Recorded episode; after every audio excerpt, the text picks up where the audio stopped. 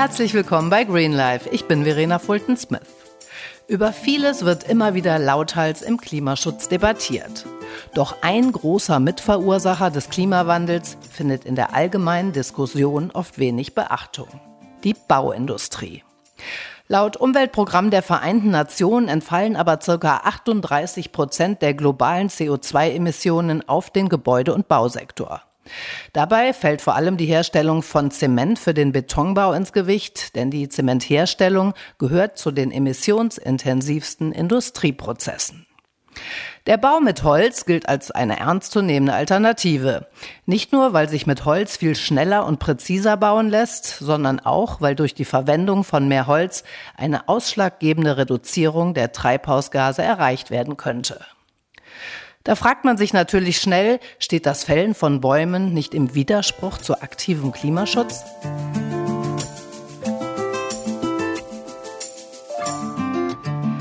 Darüber spreche ich heute mit Markus Lager, einem der beiden Inhaber des Berliner Architekturbüros Kaden und Lager, dem Gewinner des Deutschen Nachhaltigkeitspreises Architektur von 2020, das für das damals mit 34 Metern Höhe höchste Haus in Holzbauweise ausgezeichnet wurde.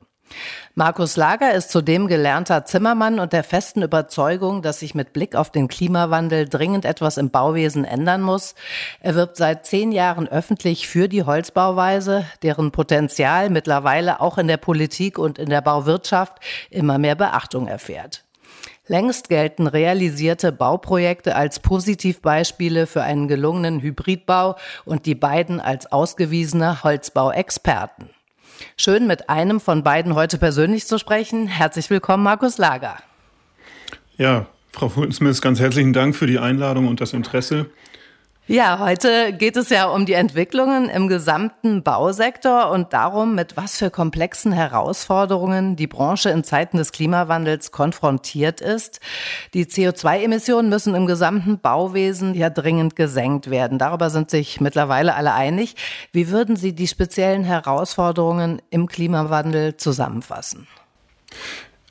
Ich glaube, die größte und zentrale Herausforderung ist die Einspeicherung und die äh, Vermeidung von CO2-Emissionen, also das Sparen von CO2-Emissionen und das äh, damit kommen wir gleich zum Thema, äh, das wir mit dem Holzbau bedienen. Äh, der Holzbau hat die Möglichkeit, das ist ziemlich äh, einzigartig, in dem Material, mit dem wir konstruieren, also in dem Holz CO2, das während der Photosynthese, während des Wachstums der Bäume ähm, aus der Atmosphäre entnommen wird durch den Baum und eingespeichert wird im Holz. Damit hat der Holzbau die Möglichkeit, dieses eingespeicherte CO2 für die Zeit, über welche das Holz eingebaut ist, äh, vom Markt zu nehmen. Und ähm, diesen globalen Effekt kann man nutzen. Das ist das globale Potenzial des Holzbaus äh, bezogen auf, die, ähm, auf den Klimawandel. Zur Herstellung von Ziegeln und Beton wird ja im Gegensatz sehr viel Energie benötigt und auf chemische und nicht regenerative Baustoffe gesetzt. Was macht denn die herkömmliche Betonbauweise eigentlich so klimaschädlich? Naja, wie, Sie haben es schon ganz richtig gesagt. Also äh, klimaschädlich daran ist zum einen, dass während der Herstellung im Gegensatz zum Wachstum beim Holz und CO2-Entnahme das CO2 emittiert wird, um äh, Ziegel und Beton herzustellen. Das ist ein Punkt. Dazu kommt, dass auch die Ressource Sand, die man ja für Beton oder für die Herstellung von Zement und letztlich Beton braucht, ähm, dass auch diese Ressource endlich ist, denn nicht jeder Sand ist geeignet, um Zement herzustellen. Und ähm, ein weiterer Aspekt ist, dass der Transport des Betons, auch wenn es momentan relativ dezentral verbreitet ist, trotzdem ist ja der Transport des sehr schweren Betons äh, ein enormer Aufwand. Und genau, das ist, ähm, sind die Gründe, warum äh, die Herstellung und der Einbau von Zement und Beton und eben äh, auch gebrannten Ziegeln, die ja jetzt in großem Maßstab eher weniger eine Rolle spielen, äh, CO2 emittiert. Sie haben viele Jahre vorrangig Holzhäuser für den privaten Sektor gebaut. Dank des Erfolgs entwerfen Sie mittlerweile viele institutionelle Gebäude in dieser nachhaltigen Holzbauweise. Auch im öffentlichen Sektor wird ja langsam umgedacht. Es ist insgesamt ein Aufschwung auch auf politischer Ebene zu spüren. Was hat sich in den letzten Jahren alles verändert? Ja, da hat sich sehr viel getan. Also wir kommen, wie Sie richtig sagen, äh, aus dem Bauen für ähm, private Bauherren, haben viel für Baugruppen gearbeitet anfangs und haben uns dann irgendwann gesagt, als wir uns gegründet haben, wir hatten vorher schon gemeinsam gearbeitet, aber haben uns 2014 nochmal gegründet mit dem expliziten Ziel, den Holzbau zu etablieren als ganz normale Bauweise. Das ist eigentlich Ziel des Büros. Und ähm, ja, sind dann zugegangen auf kommunale Wohnungsbaugesellschaften, Genossenschaften, weil wir mit dem Wohnungsbau vertraut waren, haben wir uns erstmal dort ähm, versucht und da auch verschiedentlich Erfolg gehabt. Das Skajo, das Sie eingangs erwähnten, ist ja ein Beispiel dafür. Dann haben wir auch in München im Prinz-Eugen-Park für eine Genossenschaft einen relativ großen Wohnungsbau errichten können. Äh, in Berlin selbst auch für, die, für zwei kommunale Wohnungsbaugesellschaften die sich ebenfalls am Thema Holz ausprobiert haben und das auch weiter in, ihr, in ihrem Portfolio ausbreiten wollen und äh, dem Holzbau treu bleiben, beziehungsweise das eben auch als real alternative Bauweise etablieren. Ähm, und künftig mehr in Holz machen wollen. Und äh, dieses Interesse finden wir eigentlich Land auf, Land ab bei kommunalen Wohnungsbaugesellschaften, bei äh, Genossenschaften und zunehmend auch bei privaten Investoren wieder. Und jetzt haben wir uns in den letzten Jahren ähm, etwas über den Wohnungsbau hinausgewagt, haben äh, verschiedene Hochschul-, Universitäts- und Schulbauten gebaut und äh, auch einige in Planung, was uns natürlich sehr freut, weil das zeigt, dass es nicht nur im Wohnungsbau, wo man ja relativ kleine Spannweiten hat, das heißt die Tragwerke ähm, sind relativ einfach, wenn auch sehr klein und äh, detailliert äh, zu planen, aber äh, die Herausforderung für die Materialien, wenn man jetzt, jetzt vergleicht mit, mit eben größeren Räumen letztendlich, dann ist es, dann ist es, ein, es ist einfacher und ähm, komplexer und öffentlicher eben in zum Beispiel Hochschulgebäuden, wo es uns sehr gefreut hat, dass wir da eben auch äh, Anklang finden. Es geht Ihnen ja vor allem auch darum, eine Lücke zu schließen, Politik und Wirtschaft mit ins Boot zu nehmen. Für den kommunalen und geförderten Bausektor ist die Holzbauweise aufgrund der starken Nachfrage nach zügigem Wohnungsbau ohnehin attraktiv geworden. Zudem rücken eben immer mehr Klimaschutzziele in den Fokus. Was unterscheidet denn den Holzbau von der konventionellen Bauweise? So genau wissen das ja viele gar nicht. Nee, das können ja viele auch gar nicht genau wissen. Also man muss erstmal definieren, was die konventionelle Bauweise ist. Und nach meinem Dafür, ich würde sagen, die konventionelle Bauweise ist das, was man halt am, am häufigsten verbreitet hat im Land. Und ähm, naja, das bedeutet, man hat vielleicht ein Stahlbetongerüst oder ein Traggerüst aus Kalksandstein und Stahlbetondecken. Ähm, das wäre so die konventionelle Bauweise. Man muss aber auch immer dazu sagen, man nennt es nämlich immer Massivbauweise, aber das ist ja auch nicht äh, eine Bauweise, die nur aus Stahlbeton oder nur aus äh, äh, Kalksandstein bestünde, sondern da kommen ja eine Vielzahl anderer Materialien für Dämmung, äh, Fassade und so weiter hinzu.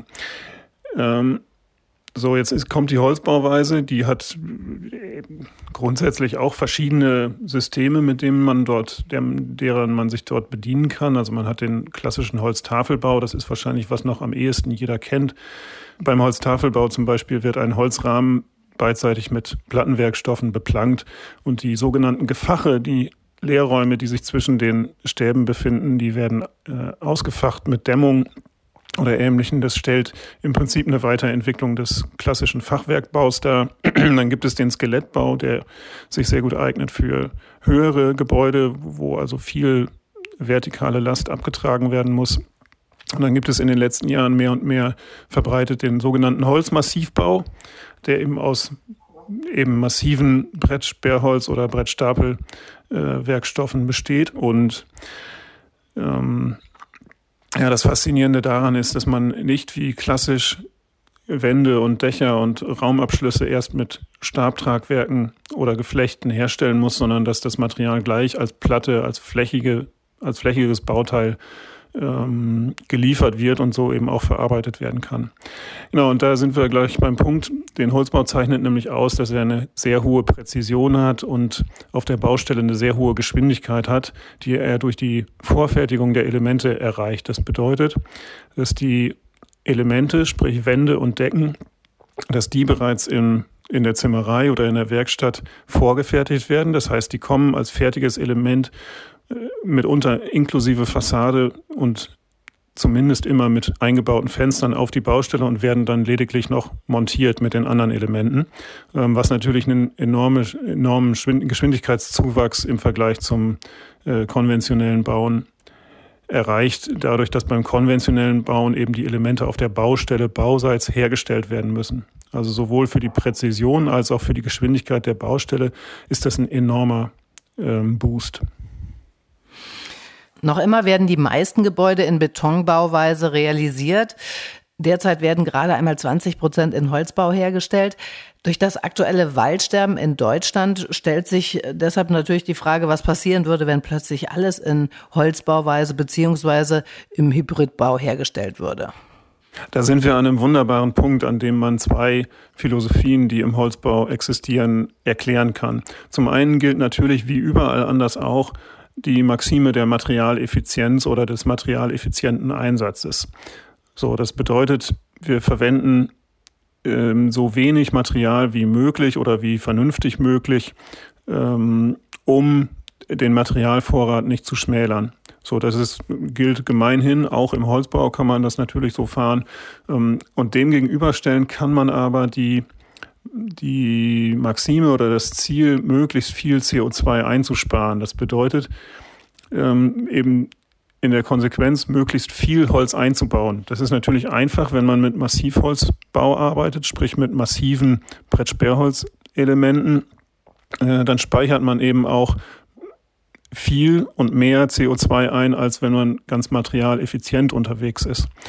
Deswegen muss man vielleicht beim Holzbau nicht unbedingt ein schlechtes Gewissen haben, wenn man mehr Material verbraucht als unbedingt statisch notwendig, weil man eben damit CO2 vom Markt nimmt, wie eingangs erläutert. So. Ähm, ja, weil viele halten es ja immer wieder auch für einen Widerspruch, ne, Bäume für den Klimaschutz zu fällen. Genau, darauf wollte ich noch eingehen. Ähm, natürlich muss man auch mit der Ressource Holz haushalten, damit man nicht mehr Holz verbaut als nachwächst. Der Begriff Nachhaltigkeit äh, stammt ja aus der Forstwirtschaft. Ähm, das bedeutet eben letztlich einfach, dass, dass man mit dem Material so haushaltet, dass immer wieder so viel entsteht, ähm, wie entnommen wird, sprich, dass man den den grundsätzlichen Materialvorrat dauerhaft nicht schmälert.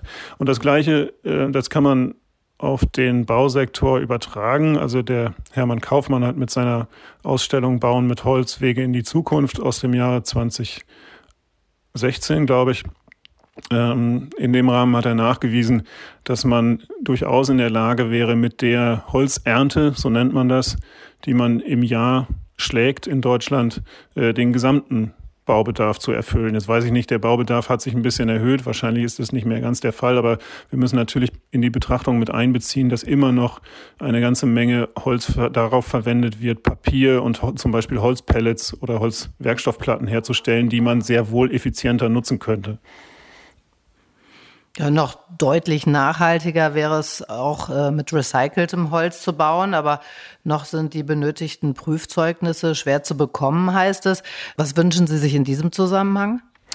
In dem Zusammenhang würde ich mir wünschen, dass man ähm, in die Planung und Prüfung und den Nachweis von Bauteilen, äh, ja, dass man da ähm, die Möglichkeit vorsieht, eben Holz aus Gebäuden oder aus was auch immer für Tragwerken äh, auszubauen und wieder zu verwenden. Denn damit erhöhen wir natürlich die äh, Nutzungsdauer des Holzes, sprich die Zeit, die das CO2 vom Markt genommen wird und ähm, genau können können so eben das CO2 noch länger vom Markt nehmen. Denn man muss wissen, bei Verbrennung oder sonstiger Zersetzung des Holzes wird das CO2 natürlich wieder in die Atmosphäre abgegeben, was nicht zu begrüßen ist. Deswegen gilt es, das Holz so lange als möglich zu benutzen und eben nicht zu verbrennen. Unzählige Hürden erschweren die Planung von Holzhäusern, da die Bauverordnung bei Holzbauten besondere Anforderungen stellt, wie etwa bei der Brandschutzverordnung. Was sind das für Sachen, die die Planung erschweren? Ja, das muss ich ein bisschen korrigieren, weil die Vorgaben, die gelten für Gebäude, die gelten für Gebäude, ganz gleich, aus welchem Material die Gebäude erstellt sind. Und ich würde auch korrigieren, ich würde es gar nicht als Hürde bezeichnen, sondern einfach als Regel. Und ich bin persönlich sehr froh, dass es diese Regeln gibt. Denn die Brandschutzbestimmungen zum Beispiel, die sind ja, ich, ich begrüße die immer sehr und verteidige die auch vor, vor Gegnern, weil wir damit natürlich ein sehr hohes Sicherheitslevel erreichen.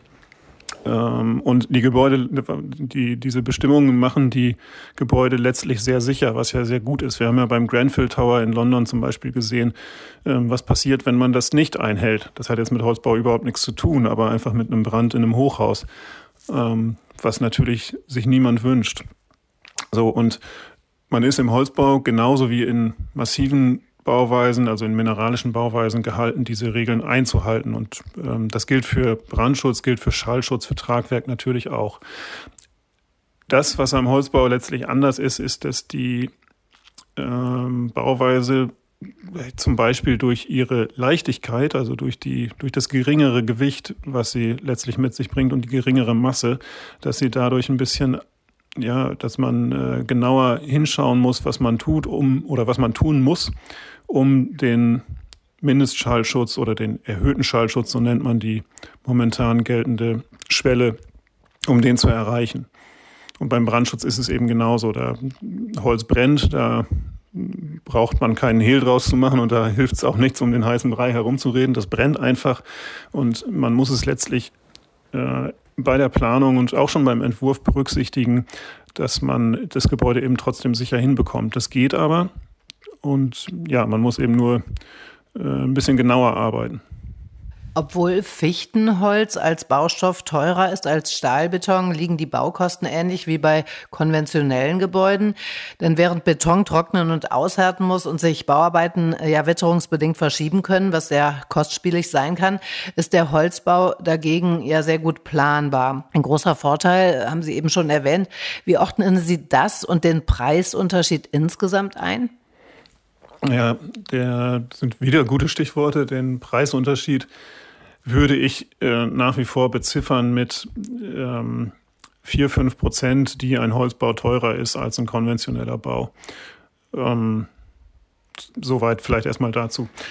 Was die, was die Planung und die Effizienz auf der Baustelle angeht, haben Sie sehr richtig genannt. Man muss etwas intensiver planen, als das bei etablierter, und daran liegt es daran, dass es etabliert ist, bei etablierter konventioneller Bauweise der Fall ist.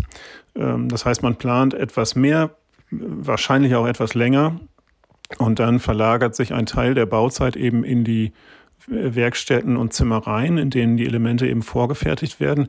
Und dadurch braucht man auf der Baustelle äh, deutlich weniger Zeit. Das heißt, wenn wir uns Baustellen vor Augen führen, wie die gemeinhin aussehen und wie die sich anhören vor allem, dann belastet man auch seine Umwelt weniger. Ne, man braucht weniger Straßensperren, weniger Bauschuttcontainer. Ähm, die Baustellen stören die Leute weniger, weil sie a leiser sind und b eine deutlich kürzere Zeit für den Rohbau eben verbrauchen. Und das sind Faktoren, die machen sich für auch die direkte Umwelt einer Baustelle natürlich sehr gut bemerkbar. Das gute alte Handwerk geht äh, zudem immer mehr verloren. Fachkräfte und gute Handwerker sind ohnehin schon Mangelware. Das liegt unter anderem ja an den oft harten Arbeitsbedingungen vor Ort. Handwerker und Bauarbeiter leiden an witterungsbedingten Strapazen, sind der Kälte oder Hitze, dem Dreck und Staub, auch mit chemischen Zusätzen oft stundenlang ausgesetzt, müssen schwer schleppen und arbeiten. Was macht die besseren Arbeitsbedingungen in der Praxis konkret aus? Also die besseren Arbeitsbedingungen im Holzbau, die resultieren aus dem Faktor der Vorfertigung. Ne, das heißt, die Wände werden nicht auf der Baustelle im Regen und bei Kälte hergestellt, sondern unter kontrollierten Bedingungen in der Werkstatt, in der Zimmerei. So, die Wände liegen auf großen äh, Montagetischen, wo sie eben montiert werden, zusammengefügt werden und äh, dann letztlich verladen werden. So, und äh, das Resultat dieser äh, Vorfertigung bezogen auf die Arbeitsbedingungen ist eben, dass Leute, die auf der Baustelle nicht mehr Lust haben zu arbeiten, weil sie einfach in fortgeschrittenem Alter sind, ähm, es ist einfach unbequem, irgendwann im, bei Kälte und Regen auf der Baustelle zu stehen mit weit jenseits der 40. Dementsprechend wenig Altgesellen sieht man dort auch. Ähm, was schade ist, denn die haben ja ihre jahrzehntelange Erfahrung ähm, gesammelt und können die, wenn sie sich andere Jobs suchen in ganz anderen Branchen, ähm, können sie diese Erfahrung nicht einbringen. Diese Erfahrung ist aber wichtig und zentraler Motor für Innovation, denn ansonsten äh, würde die ganze Erfahrung verpuffen was, äh, was es zu vermeiden gilt. Und der Holzbau und die Vorfertigung, die ja auch andere Gewerke oder andere Berufe, sprich äh, mitunter Elektriker, Installateure und so weiter mit einbezieht, äh, da ja mitunter auch komplette äh, Raummodule oder eben auch Installationen in Wänden vorgefertigt werden, die natürlich dann Installateure oder Elektriker in der Zimmerei machen. So und ähm, somit bereitet man eben der Innovation den Weg. Sie stecken derzeit kurz vor der Fertigstellung der privaten Universität in Witten-Herdecke. Durch solche Bauvorhaben werden Ihre Projekte ja für viele, vor allem für die junge Generation sichtbar. Viele Menschen erleben ein neues Raumgefühl. Es entsteht durch die Verwendung von viel Holz ein besonderes Raumklima. Wie würden Sie das beschreiben? Ja, Raumklima und vor allem Raumempfinden sind natürlich subjektive Gefühle. Ähm, und letztlich ist es so ein bisschen auch Bauchentscheidung oder persönliche Vorliebe, was man eben mag. Aber man kann das vielleicht sich vor Augen führen, äh, wenn man sich vorstellt, man hat ein Stück Stahlbeton oder ein Stück Stein in der Hand und auf der, in der anderen Hand ein Stück Holz. Der wird sofort klar. Ne? Das Holz fühlt sich irgendwie weicher an. Es fühlt sich vor allem wärmer an, weil es die Wärme nicht so schnell wegleitet. Es hat wahrscheinlich wenig Abrieb. Ähm, genau.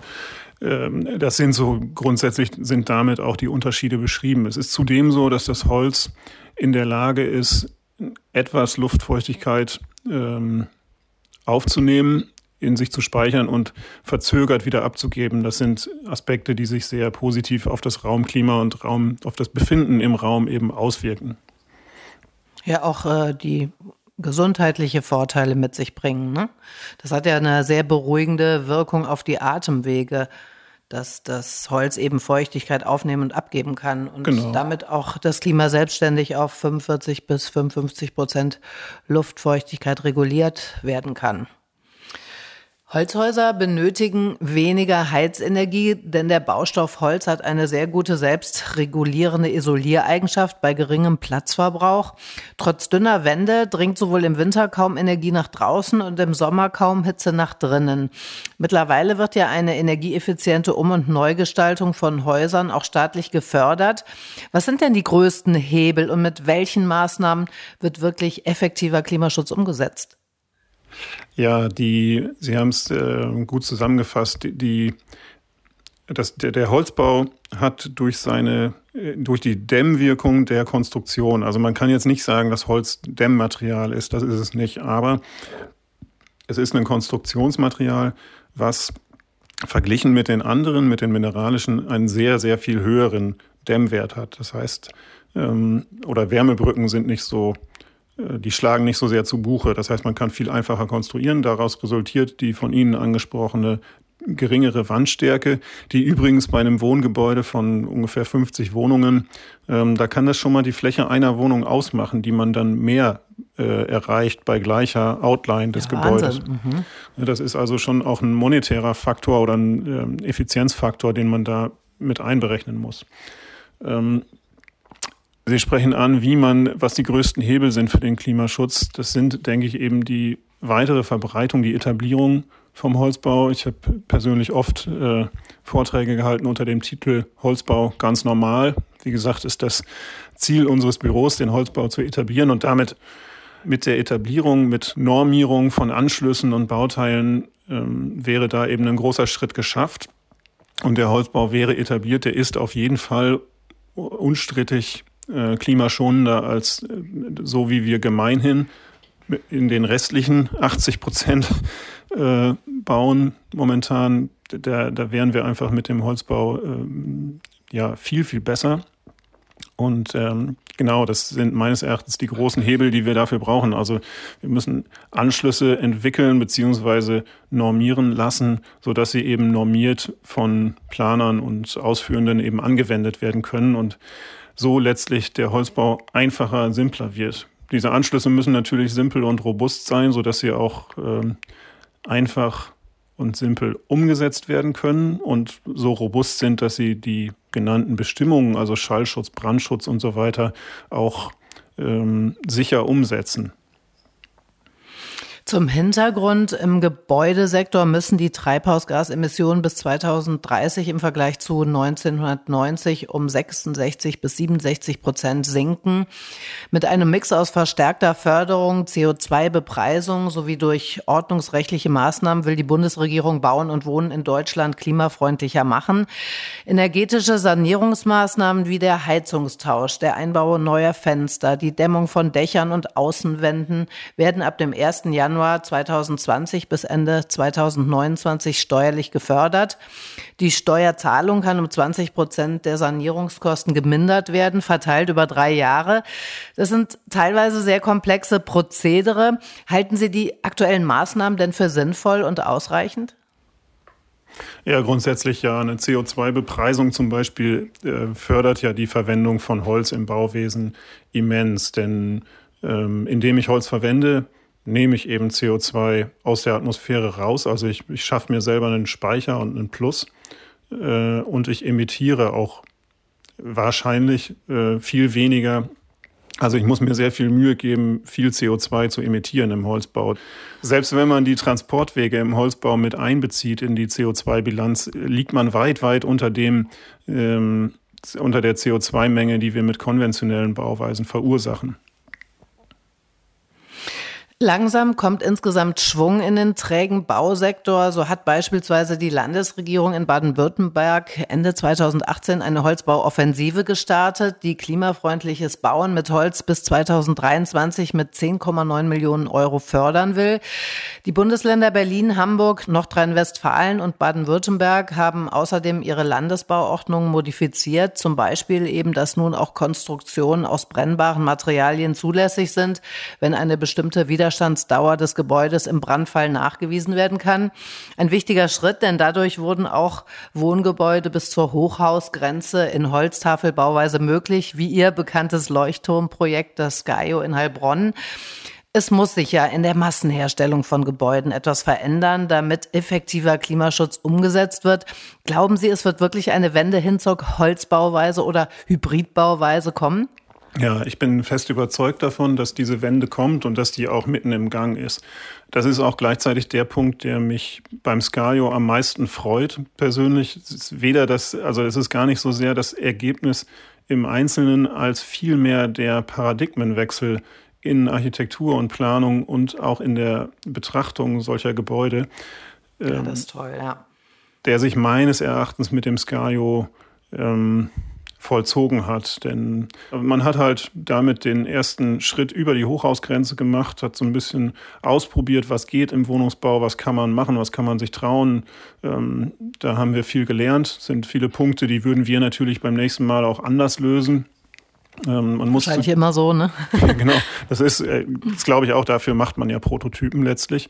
Aber ich war sehr, sehr froh, dass die ähm, Stadtsiedlung Heilbronn, so ist der Name der Bauherrin, älteste Wohnungsbaugesellschaft Deutschlands, ähm, dass die eben auch äh, einen solchen Prototyp herstellen wollte und im Wohnungsbau zeigen wollte, was ist möglich, was kann man machen. Man muss dazu sagen, das Skajo ist nicht nur das erste Holzhochhaus Deutschlands oder Holzhybrid-Hochhaus, sondern es ist auch komplett zerlegbar bis auf den Stahlbeton-Treppenhauskern. Äh.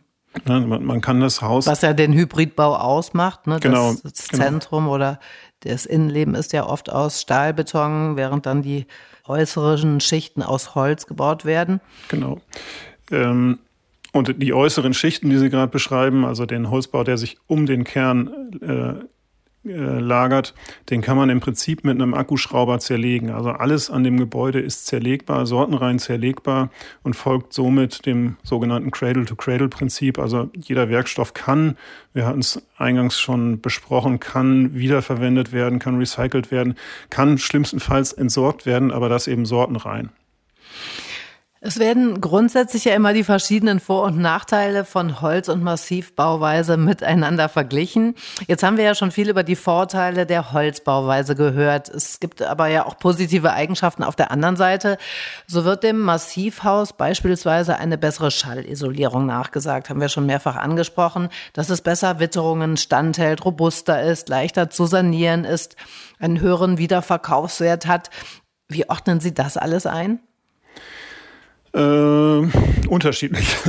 Also der, der, der Höhe, das höhere Gewicht, die höhere Masse, die hat natürlich einen Vorteil, die kann aber auch Nachteil sein. Also beim Schallschutz ist man natürlich mit mehr Masse ähm, auf simplere Art oder robuster in der Lage, die Grenzwerte einzuhalten. Wie gesagt, die Grenzwerte gelten für den Holzbau genauso und die hält er auch genauso ein. Aber es ist eben äh, etwas umständlicher, diese Konstruktionen so herzustellen. So. Äh, dann ist Masse bei zum Beispiel Fragen der Bodenpressung äh, ist Masse nicht unbedingt ein Vorteil. Da ist der Holzbau wieder besser, weil er leichter ist. Ergo äh, können Fundamente weniger massiv ausgebildet werden äh, im Vergleich zum kompletten Massiv, also mineralischen Massivbau. Ähm, insofern wechseln sich die Vorteile da ab. Ein weiterer Vorteil von Masse wird immer gern genannt, nämlich die äh, höhere Trägheit bei äh, zum Beispiel Hitze. Das heißt aber ja auch, man muss auch betrachten, ähm, dass wenn sich ein massives Gebäude, also mit hohem Stahlbetonanteil, wenn sich das erstmal aufgeheizt hat, dann braucht man auch mehr Energie oder mehr Zeit, äh, um selbiges wieder runterzukühlen.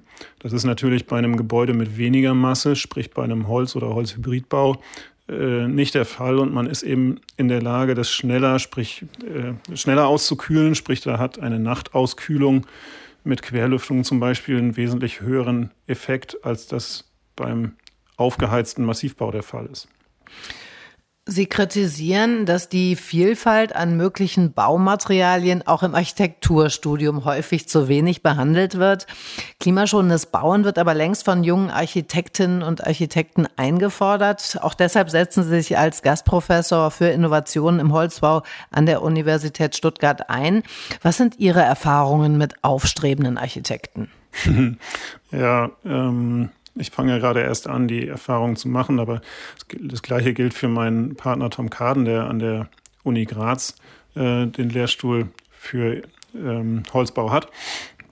Äh, grundsätzlich verzeichnen wir dort beide äh, ein sehr hohes, sehr, sehr hohes Interesse der Studentinnen und Studenten an Holzbau und einfach an der Frage, wie macht man das wirklich, äh, wie wird das konstruiert, wie muss man das denken, was muss man beachten, um die Regeln einzuhalten. Die unterschiedlichen Materialien oder das Konstruieren mit unterschiedlichen Materialien, äh, darf man sagen, wurde aber an Universitäten und Hochschulen nicht allzu groß geschrieben. Das heißt, es ging gerade im Architekturstudium um das Herstellen und also um den Entwurf und die Konzeption von Räumen, was ja auch erstmal natürlich richtig ist. Aber man merkt an den aktuellen Studierenden, dass sie eben die Materialwahl sehr wohl mit einbeziehen wollen und auch mit, mit Holz oder mit nachhaltigen Materialien im weitesten Sinne konstruieren wollen. Auch eben das Recycling spielt da eine Riesenrolle. Da wird gar nicht mehr in Frage gestellt, ob man das machen kann, sondern es wird einfach gleich mitgedacht. Und da kann, oh, toll, ich, ja. kann ich nur an die Studentinnen und Studenten appellieren, das beizubehalten und weiter auszufeilen. Denn sie, sie können da, und das tun sie auch, die Lehrenden, also Professorinnen und Professoren, können sie da vor sich hertreiben und ähm, ja, einfach einfordern, dass sie lernen, wie es wirklich geht, wie man konstruiert mit Holz oder eben recyceltem Material und ähm, dass sich das, dieser Aspekt des Recyclings und des mit Holz Konstruierens einfach in die Lehre und letztlich auch in den Beruf dann etabliert. Die machen die Zukunft aus. Absolut und da haben, da haben wir alle aufzuholen. Der sich verändernde Zeitgeist wird, ein Glück muss man sagen, an vielen Stellen sichtbar. Sie sagten einmal, von den Herausforderungen, die sich uns stellen, ist die Klimafrage die drängendste. Wie begründen Sie das?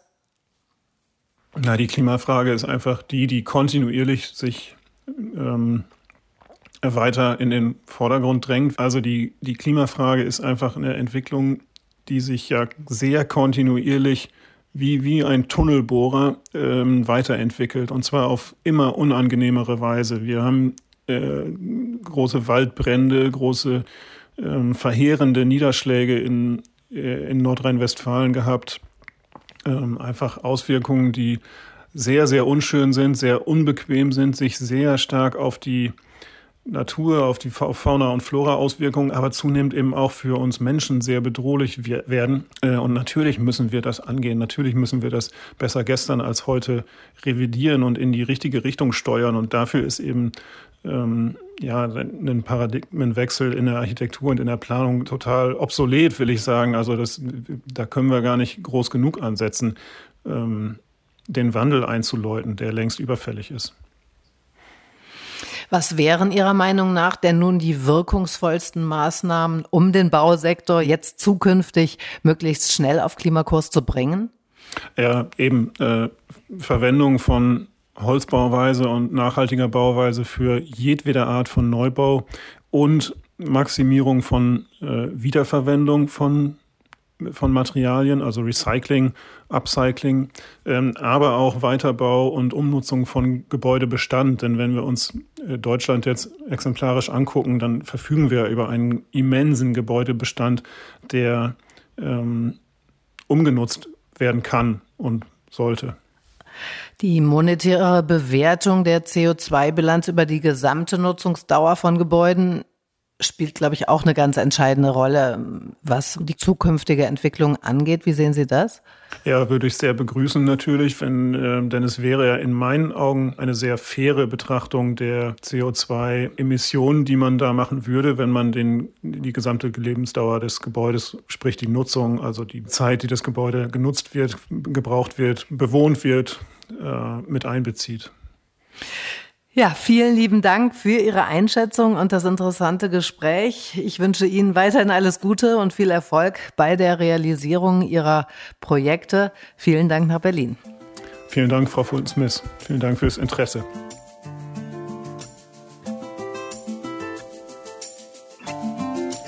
Schon heute sind 20 Prozent aller Neubauten Holzhäuser. Tendenz weiter steigend.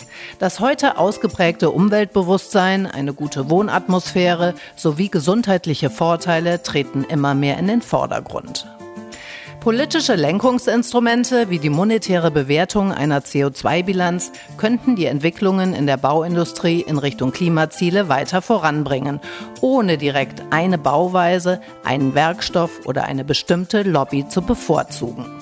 Alle hätten denselben Anreiz bei der Gewinnung, Verarbeitung und Herstellung von Baumaterialien auf die CO2-Bilanz zu achten. Damit wären wir in Sachen Klimaschutz schon einen entscheidenden Schritt weiter. Bis dahin herzlichen Dank fürs Zuhören und eure vielen tollen Feedbacks, Anfragen und Mitteilungen in den letzten eineinhalb Jahren. Weitere interessante Links zum Podcast findet ihr wie immer auf meiner Website www.green-life.global. Bis zum nächsten Mal, bleibt gesund.